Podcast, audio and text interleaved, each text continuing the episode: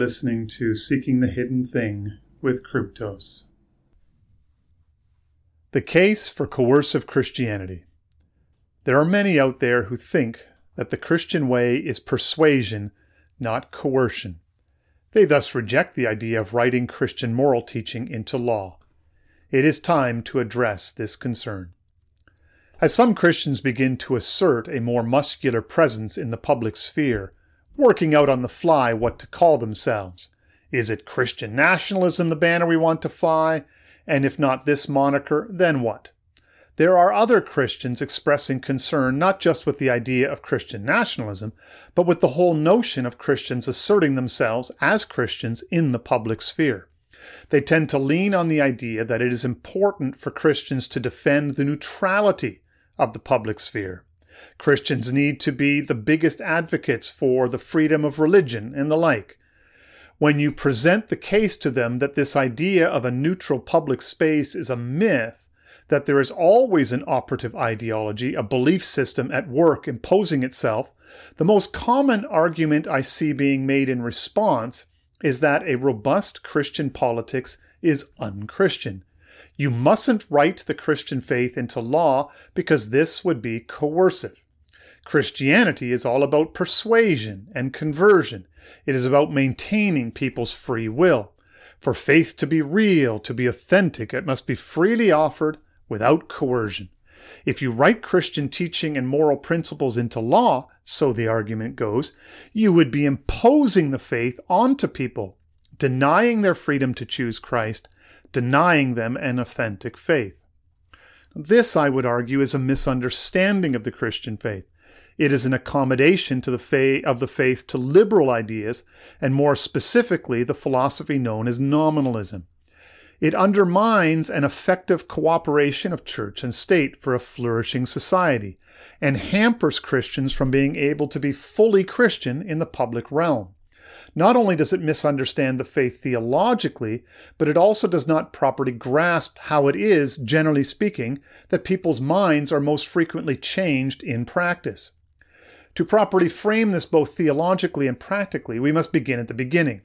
To start, we must understand that none of us is actually make free choices. Having said this, we must pause for a second to note that what we are grappling with here are the deepest of mysteries. They truly are the hidden things. Part of the problem in the West is that we like our rational answers. We like all the contradictions sorted out. All the ducks must line up neatly. Unfortunately, they don't. I can state things, putting the fences of language around these concepts, but I will not be able to actually resolve the apparent conflicts and contradictions. The truth of these teachings can be grasped, but they cannot be translated into words. This is the hard part holding it all together within oneself, patiently allowing yourself to get comfortable with the whole of things. Again, none of us makes free choices. The Apostle Paul says this All have sinned and fallen short of the glory of God. Drawing from an amalgam of Old Testament passages, he also says, There is no one righteous, not even one. There is no one who understands. There is no one who seeks God. All have turned away. They have altogether become worthless. There is no one who does good, not even one. You are born flawed. Everything that you do is tainted. Therefore, just as sin entered the world through one man, and death through sin, and in this way death came to all people, because all sinned. It is essential Christian teaching that because of the sin of Adam, we are born tainted with Adam's sin. Everything that we do is stained and corrupted by sin. The only reason any action that we do might seem good to us is that we don't know any better. All of our actions range from less tainted to more tainted by sin and evil. Nothing we do is purely good. We only think of these things as good because we never encounter anything that isn't already tainted by sin and evil. This is the point that Augustine made. Evil is not a thing unto itself. It is not an entity, created or eternal. Evil is only experienced as a corruption of the good. This is what makes it so seductive. Even the devil himself is a corrupted angel. This is why most evils masquerade as goods. It is what makes them seductive and deceiving. We embrace the enticing good that seems to be there, but it is only later, once we have given in to temptation, that the true nature of the temptation is revealed. To put it more philosophically, only that which is good has being. Being itself is good. Evil has no existence of its own, no being. It only appears to have existence, but its existence is a corruption of that which is good. Evil is parasitic. Evil is a lie. It pretends existence, but it is corruption of that which exists. Evil is entropy. There is a whole basketful of mysteries in that statement, but that is the Augustinian, which I believe to be the most faithful to the scriptures, description of sin and evil. The reason this is important to understand is that there is nowhere you can go to escape the effects of sin. There's nothing in the universe which has not been tainted or corrupted by sin. The philosophy of nominalism tries to tell us that all things are isolated monads, distinct and unique. Any connections that exist between them are given to them by us as human beings. The connections are mere concepts, abstractions of our minds. There is no underlying metaphysical and moral structures to the universe, no fabric of creation. This has important moral implications. Nominalism ultimately renders natural law an impossibility, a mere illusion of the mind. Nominalism tries to tell us that all meaning and all morality is generated by us, and it is us who impose moral categories onto reality. Nominalism also convinces us that our actions don't affect anyone else. It is the foundation of the, of the notion that what I do in my own bedroom does not affect anyone else. But the biblical worldview says the opposite. We are connected in a great web of being. All things share in that fundamental connectedness. Thus, if being is corrupted in one place in the universe, then being itself is corrupted. We experience this more specifically through our human nature. Christian teaching argues that all human beings are tied together through our shared human nature. There is something that binds us all together. Once one part of that human nature is corrupted through sin, the whole of our human nature is corrupted. When one person sins and does something evil, it affects all humanity through our shared human nature. Thus, through Adam, all have sinned. We are all born tainted and corrupted. There is no escape from this reality, nowhere you can go that this is not the case. This is the misery of sin and evil. Additionally, the sins you commit in the privacy of your bedroom corrupt not just you, but your marriage, your family, your community, all of us. Your bedroom sins are like a cancer upon our shared human nature.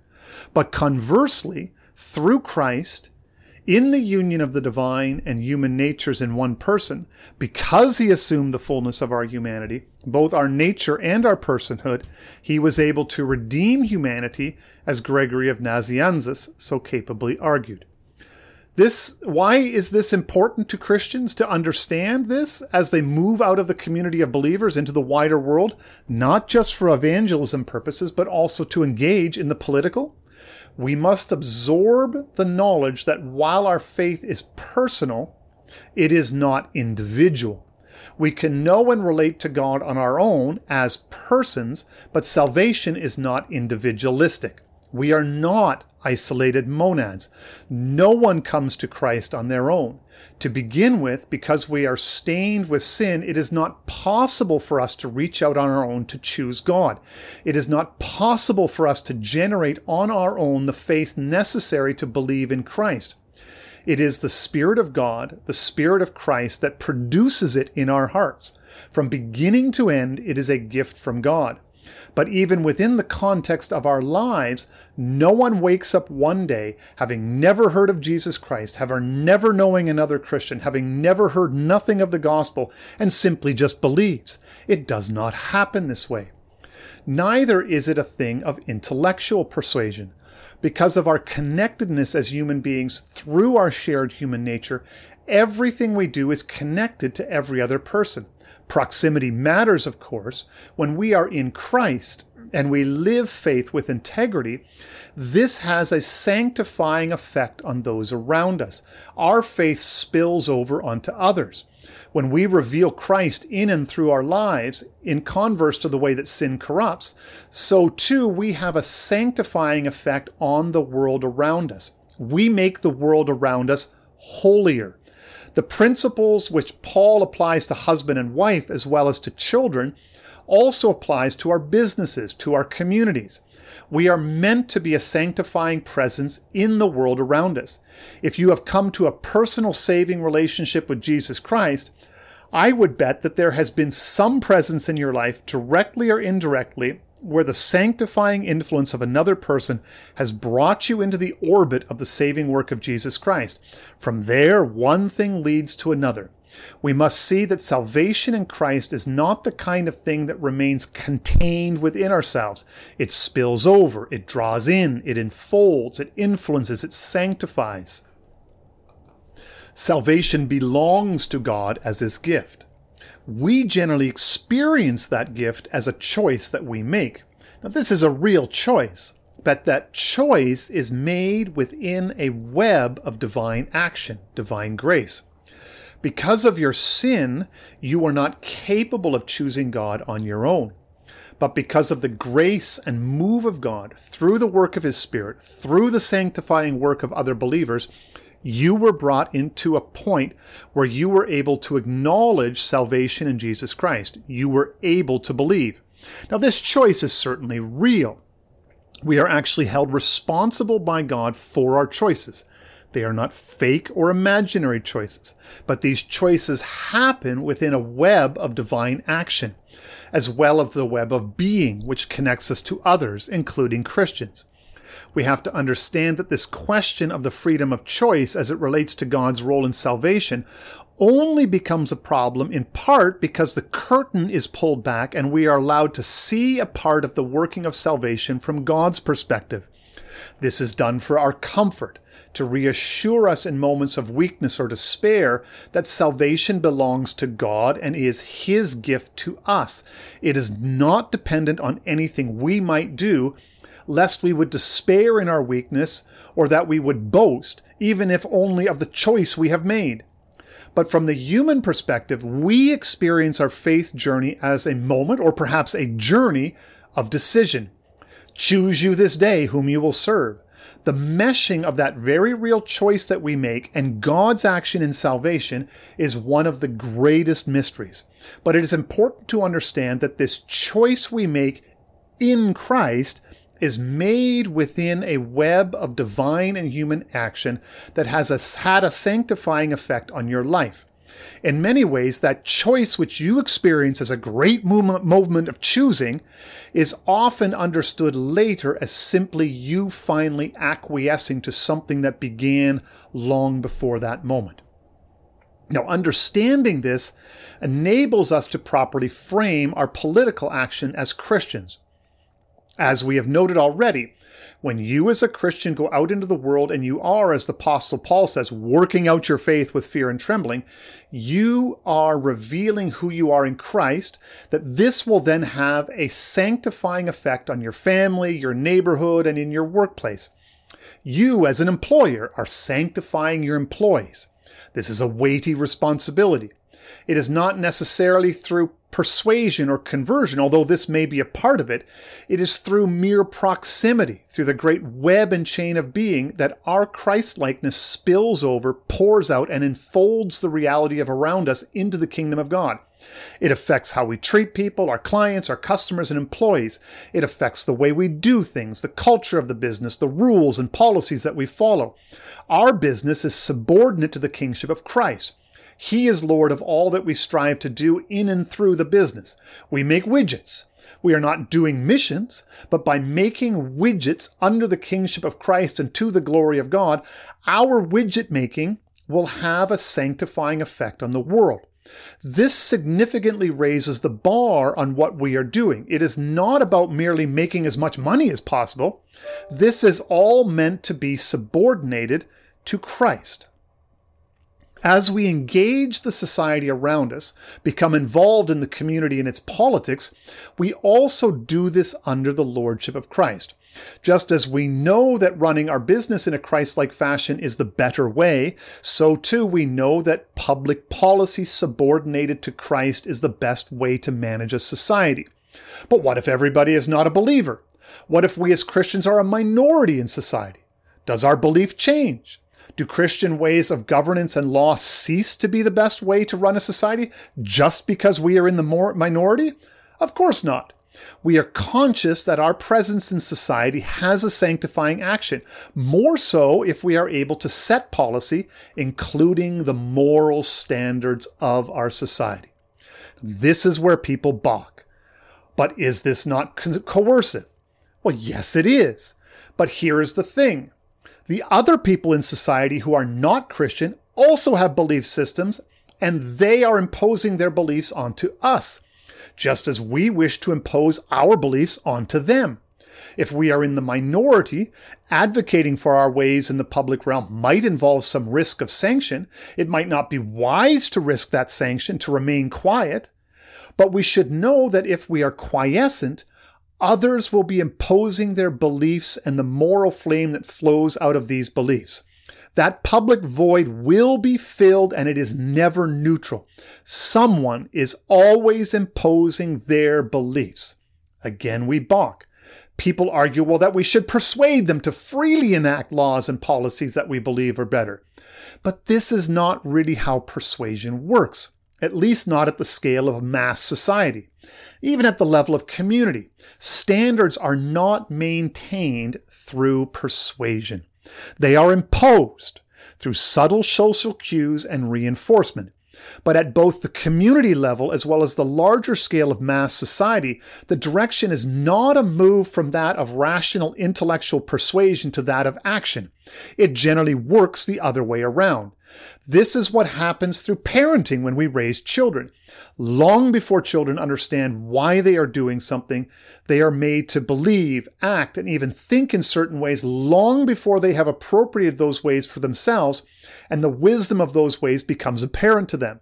It is the same things for actions like teaching or coaching. In a mass society, it is a similar process. The propagandist understands this. Even here again, many Christians balk. We are Christians, we don't do propaganda. Well, one of the realities of society at the scale of cities, states, nations, as well as businesses which run at economies of scale, is that constant propaganda is required to maintain society, businesses, and institutions at scale. We think of propaganda primarily as brainwashing, but it really isn't that this at all although it does change how we think down to the deepest levels. What the propagandist really wants from us is not so much our minds, first of all, but rather our actions. The propagandist wants us to serve. He wants us committing a small act that we will then need to justify. Even if that small act is feeling what they want us to feel or desiring what they want us to desire. It begins with these small acts for which the propagandist then provides us with the reasoning. Now, there is a hitch here. Generally, propaganda works best when it is in line with the dominant cultural myths of our society. In the West, and especially in America, we have the belief that we can have happiness and prosperity without cost to us at all, that all of society's problems can be fixed easily and without effort. Even though Christian morality is centered on virtue and requires effort and discipline and imposes limits upon us, cutting against the general thrust of the underlying cultural mythos, the principles of influencing mass society are the same. You begin with action, and once actions have been inculcated into the pattern of people's lives, their thinking will align with their actions. The comparison is that of children.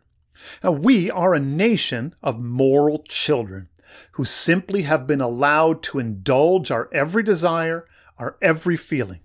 We are a society of spoiled brats. I know it sounds condescending, but this is how Christians understand the process of moral and spiritual formation. You begin as children and are raised up to become adults who can be trusted to conduct and regulate their own affairs. But this is coercive, you argue. Yes, it is. It has to be. As we noted earlier, sin is entropic. It works by corrupting that which is, by breaking barriers, crossing lines, and transgressing limits. Now, if you're paying attention, this is also much of the language used among those of the political left. Even more so, it is the language of the West in general, pushing the limits, breaking the barriers of knowledge, discovery, and the like in the quest for glory. Lest we get tangled up in too wide a discussion here, I will leave this with you to meditate on. But it is important to acknowledge that this language is a part of us culturally, and that it also overlaps the language which describes that of the essence of sin and evil. The process of redemption involves restoring that which was once corrupt to a pristine, uncorrupted state. It also involves the effort of resisting this entropic process, resisting the pull of corruptions. Take the easy path, just let things go, allowing them to rust or corrode. It takes effort to maintain order and goodness, to resist the entropic pull. It requires vigilance, constant watchfulness. Now, whether that effort comes from within or from without, someone must apply the effort of discipline. For those of us who are saved, we know that this effort comes not from ourselves, but from the Spirit of Christ living within us, spilling out from us into society around us. Now, what this means in practice is that just like we would in our businesses, we institute policies, laws that align with resisting the entropic pull of evil. We maintain standards of conduct. But what of freedom, you say? People are already not free if they live apart from Christ. Freedom is living in Christ. As Paul himself says, where the spirit of the Lord is, there is freedom. 2 Corinthians 3:17. What we offer them is a taste of the life that flows out of living immersed in the Spirit of the Lord. We provide the energy through the power of the Spirit, the discipline, the wisdom that they lack. We impose standards of conduct and behavior that they cannot. This is a sanctifying effort of allowing our faith to spill out over society, enfolding it under the auspices of the rule of God in Christ. Now, if Christians are in a position to lead society, they lead first of all through example, but they also lead by setting the incentives of society to align with Christian teaching. Well, we will not enfor- force people to become Christians, but we will incentivize them to act like Christians. Doing so will bring rewards. They might not be the rewards of today's liberal order, but they will be tangible rewards. Status will be associated with these virtues. And like all propaganda, once people start acting in line with this, they will adjust their thinking to reflect the actions they are taking. Will all this be authentic? Won't some people fake it? Won't this produce a lot of hypocrisy? Well, yes, of course it will. But it will also draw a lot of people into the orbit of faith who will embrace it genuinely. And even so, even if people are faking it, the general quality of life will improve. We are not making the argument that you must become Christian in truth, but rather that if you act like Christians and behave like Christians, your lives will be better, more whole, richer, and fuller. Overall, you will flourish. But is this not coercive? Yes, it is. But we must understand that for our society to be a society, someone must impose standards. Either it is done locally at the level of the community using culture and social approbation to main order, whether you share the dominant religious commitments of the local culture or not, or that social control is implemented through the use of force at the state level. But someone must maintain order or society falls apart. Now, whether it is instituted and enforced formally through law and policing, or this is done informally through culture, or some combination of the both, know that someone is always imposing and enforcing a morality. If not, a society will dissolve into nothingness. In a world where sin and evil does, does still exist, it is the role of the king to maintain order and oppose the wicked. Now, we have talked elsewhere about the burden of rule in a sinful world, but for our purposes here, it is enough to note that archetypally, the role of the king, the good king, is that to reward those who do right and to punish those who do wrong. For rulers who hold no terror for those who do right, but for those who do wrong. Do you want to be free from fear of the one in authority? Then do what is right and you will be commended. For the one in authority is God's servant for your good. But if you do wrong, be afraid, for rulers do not bear the sword for no reason. They are God's servants, agents of wrath to bring punishment on the wrongdoer. Romans 13, 3 through 4.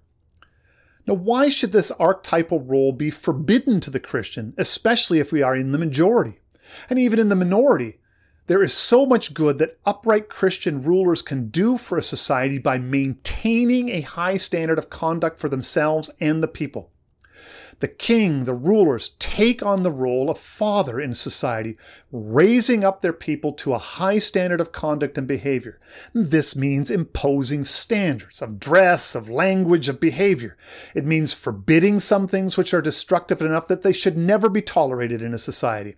It means leading by example and incentivizing that which is right. Each society has its organizing principles. The Greeks strove for excellence, the Romans for order, and in the West it has been glory or perhaps freedom. The focus of Christian culture has always been that of righteousness. The Christian argues that establishing a right relationship with God is the heart of a flourishing society. It is the role of the Christian to model this. Now, part of this modeling is the instantiation of righteousness into the structure and fabric of the whole of society.